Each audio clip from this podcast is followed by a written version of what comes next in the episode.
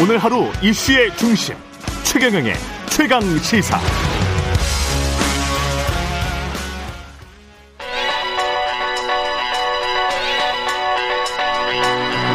최강 시사 박대기의 눈.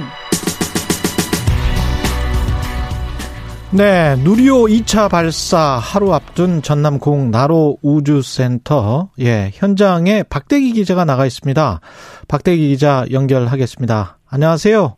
네, 안녕하십니까? 예, 지금 전남공에 나가 계시는데 나로 우주센터에 현장의 날씨는 어떻습니까, 지금? 현장 날씨는 좀 어제보다는 덜 흐린데 아직도 음. 좀 구름이 많이 보이고요. 예. 바람의 그 강도는 확실히 약해진 상황입니다. 예. 방금 전에 누리호가 발사대로 이동을 하고 있다 이런 뉴스가 네. 있었는데 현장 분위기 좀 설명해 주세요. 네, 조금 전 7시 20분부터 조립도면서 발사대로 이송하는 작업이 시작이 됐습니다. 음. 네, 시속 1.5km 속도로 그러니까 사람이 걷는 속도 절반 정도 속도로 천천히 움직이는데요. 예. 어, 8시 20분 정도 되면은 발사대에 도착할 것으로 예정되어 있습니다. 그렇군요. 네, 이게 높이 47.2m 로켓이기 때문에 매우 조심해서 옮기고 있는 중이고요. 또 이송로가 커브도 있고 경사가 있기 때문에 어, 천천히 옮기고 있습니다. 이후에 오전 중에 기립 작업을 하고요. 예. 또 umbilical이라고 불리는 예, 로켓과 옆에 있는 초록색 기둥을 이어주는 그런 작업을 하게 되겠습니다. 아, 그래서 이제 이거를 예. 묶는 거네요. 묶는 umbilical이 이제 우리말로 하면 탯줄이라고 탯줄. 하는데요. 예. 네, 로켓에 지금 아직은 로켓이 비어 있습니다. 그 안에 예. 있는 추진제나 또 어, 또 다른 이제 전기적인 이런 상황들을 갖다가 계속 공급해 줘야 되기 때문에 이 탯줄을 연결한 다음에 아, 연결한 발사전에 예, 예, 다시 탯줄을 끊는 그런 작업을 하게 됩니다. 음, 지금 뭐 국내 주요 방송사들은 다 거기 가 있겠습니다. 스튜디오도 설치돼 있을 것이고.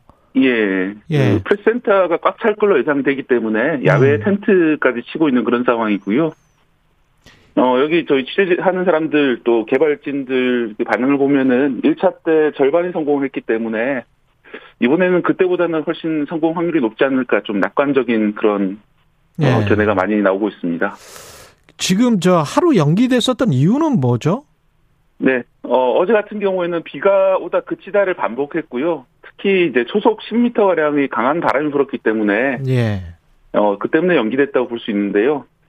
이 원래 이제 작업을 하려면은 오늘 같이 이송하고 기립하는 작업, 그다음에 이제 엄빌리 엄빌리컬에 연결하는 작업을 하려면 한 15m 정도 아파트 높이에서 아. 작업자들이 작업을 해야 되거든요. 예. 네, 그런데 이제 이런 10m 정도 바람이 불게 되면은 작업자들이 혹시 뭐 추락을 한다든지 이런 문제가 발생할 수 있기 때문에 어, 안전 문제 때문에 어제는 연기가 됐고요. 오늘은 어제 같은 바람이 불지 않기 때문에 무난하게 작업이 될 것으로 예상이 되고 있습니다. 예. 이게 지난번에 절반의 성공이었는데 그때 왜 실패, 절반의 실패는 왜 있었던 겁니까? 네, 최종 단인 3단 로켓의 그 설계 문제가 있었다고 이제 그 상무에서 아. 발표를 했었는데요. 예. 어, 그 그러니까 이제 산화, 산화 제 탱크 내부에 있는 헬륨 탱크를 고정하는 지지대가 음. 예, 충분한 강도로 제작되지 않아서 예, 중간에 이탈을 하면서 어, 여기저기 충격을 줬고 또 산화제가 누설되면서 마지막 최종 엔진의 추진력이 약해졌기 때문에 어, 목표로 했던 고도인 700km 고도엔 도달했지만 속도는 목표로 했던 초속 7.5km에 미치지 못했고 예, 그 때문에 이제 어 위성 모사체가 바로 추락하는 그런 사고가 있었습니다. 예. 이번에는 그 점을 보완을 했기 때문에 어, 또 동일한 문제는 발생하지 않을 거다 이렇게 보고 있습니다. 이번에 이제 2차 발사하게 되면 보통 이게 3단 발사한다고 하잖아요. 그 발사되는 네. 과정 다시 한번 설명을 해 주시겠어요? 어, 일단 이제 3단으로 발사되는 이유부터 설명을 드리자면요. 네. 어, 이건 마치 우리, 우리가 이제 에베레스트 산을 등반을 할때 음. 베이스 캠프 또 제1 캠프, 제2 캠프 이런 식으로 아, 그런 식이구나. 캠프를 나눠, 나눠서 이제 등정을 하잖아요. 예. 예, 처음부터 이제 아주 무거운 텐트라든지 배낭을 짊어지고 예, 저 밑에서부터 꼭대기까지 올라갈 수는 없습니다. 예. 마지막 꼭대기 올라갈 때는 짐을 최대로 줄여가지고 최소한의 짐만으로 정상을 올라가야 됩니다. 음. 네, 왜냐하면 이제 가장 그렇죠. 그 빠른 속도를 내야 되는데 네. 그런 중간에 있는 가벼워야지. 다른 예. 예. 다른 이제 몸체를 그대로 달고 우주로 나갈 수는 없기 때문에 그런 것이죠. 그래서 예. 어, 반분리를 하게 되는데요. 모든 로켓들이 그래서 최소 2단, 어, 많으면 4단까지 이렇게 분리해서 발사를 하게 됩니다. 예. 1단 발사 이후에 어 분리를 하고 그다음에 이제 앞에 있는 페어링까지 분리를 하게 되고요. 그다음에 예. 2단, 3단 이런 식으로 발사 과정이 진행이 되고요. 3단에서 이번에는 위성 모사체뿐 아니라 어 실제 위성 위성도 다섯 기를 싣고 가서 우주에 그 어, 궤도에 안착시키는 그런 과정들이 진행되게 되겠습니다. 이번에는 위성을 몇 개를 싣고 가? 다섯 개? 네, 다섯 개를 싣고 갑니다. 오, 그러면 그거는 그 위성은 떨어지지 않고 한동안 그러면 우주 상공에 네, 궤도를 예, 궤도를 도는. 유지하게 되고요. 예. 어떤 정도의 위성입니까, 그건? 네, 일단 그 성능 검증 위성이라고 그래서 예.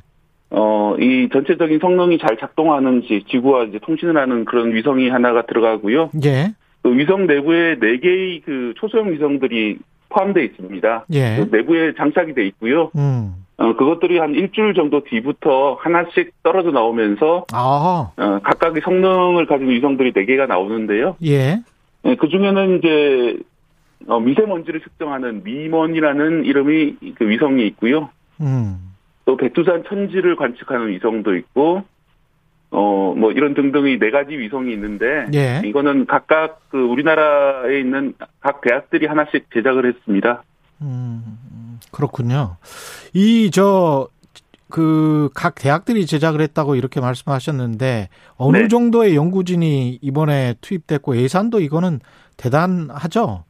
네, 그렇습니다. 어, 일단 예산부터 설명드리면 약 2조 원 정도 예산이 투입됐고요. 예. 어, 지난번 그 이전에 누리호 이전에 나로우가 있었는데 나로우 때는 5천억 원 정도인데 한 4배 정도로 예산이 훨씬 더 많아졌습니다. 음. 예, 그리고 뭐 들어가는 부품도 수십만 개가 들어가게 되고요. 다 우리가 개발을 한 겁니까? 네, 그렇습니다. 그 수십만 개의 부품을 차이, 예. 어. 나로우와 차이점에 대해서 이제 많이 궁금해 하시는데 나로우 네. 같은 경우에는 가장 중요한 1단 로켓을 러시아에서 도입했기 때문에 어, 우리나라가 개발하지 않고 그것을 수입해온 그런 로켓이었습니다. 예. 그런데 이번의 차이점은 1단부터 마지막 그 위성까지 모든 그 물건을 우리나라에서 개발했기 때문에 어, 처음으로 순수 우리 기술로 만든 로켓으로 보게, 보면 되겠습니다. 그렇군요. 이게 우리 미래 우주 사업에 우리가 가장 좀 약한 분야가 항공 우주 쪽이잖아요. 첨단 네. 산업 쪽에서는 어떤 큰 의미가 있, 있죠. 네, 그렇습니다. 지금 이 누리호 로켓 같은 경우에는 1,500kg, 그러니까 1.5톤의 위성을 궤도에 올릴 수 있는 그런 로켓인데요. 어, 실제로 이런 로켓을 개발해가지고 운영했던 국가가 6개 나라밖에 없습니다. 미국, 러시아, 중국, 일본, 인도 이 정도인데요. 우리나라가 이제 세계 일곱 번째로 어 이런 그 1톤이 넘는 그런 위성을 어, 궤도에 올릴 수 있는 그런 발사체를 가지게 되는 겁니다. 예. 그래서 뭐좀 그 뒤지고 있다고 말씀드렸는데 뭐 세계 일곱 번째가 뒤졌다면 좀 약간 어폐는 있는 것 같은데요. 야. 어, 그래 상당히 좀 뭐 경사스러운 일이라고 할 수 있는데 가장 중요한 것은 이번 발사가 성공해야 된다는 그런 것이죠. 예.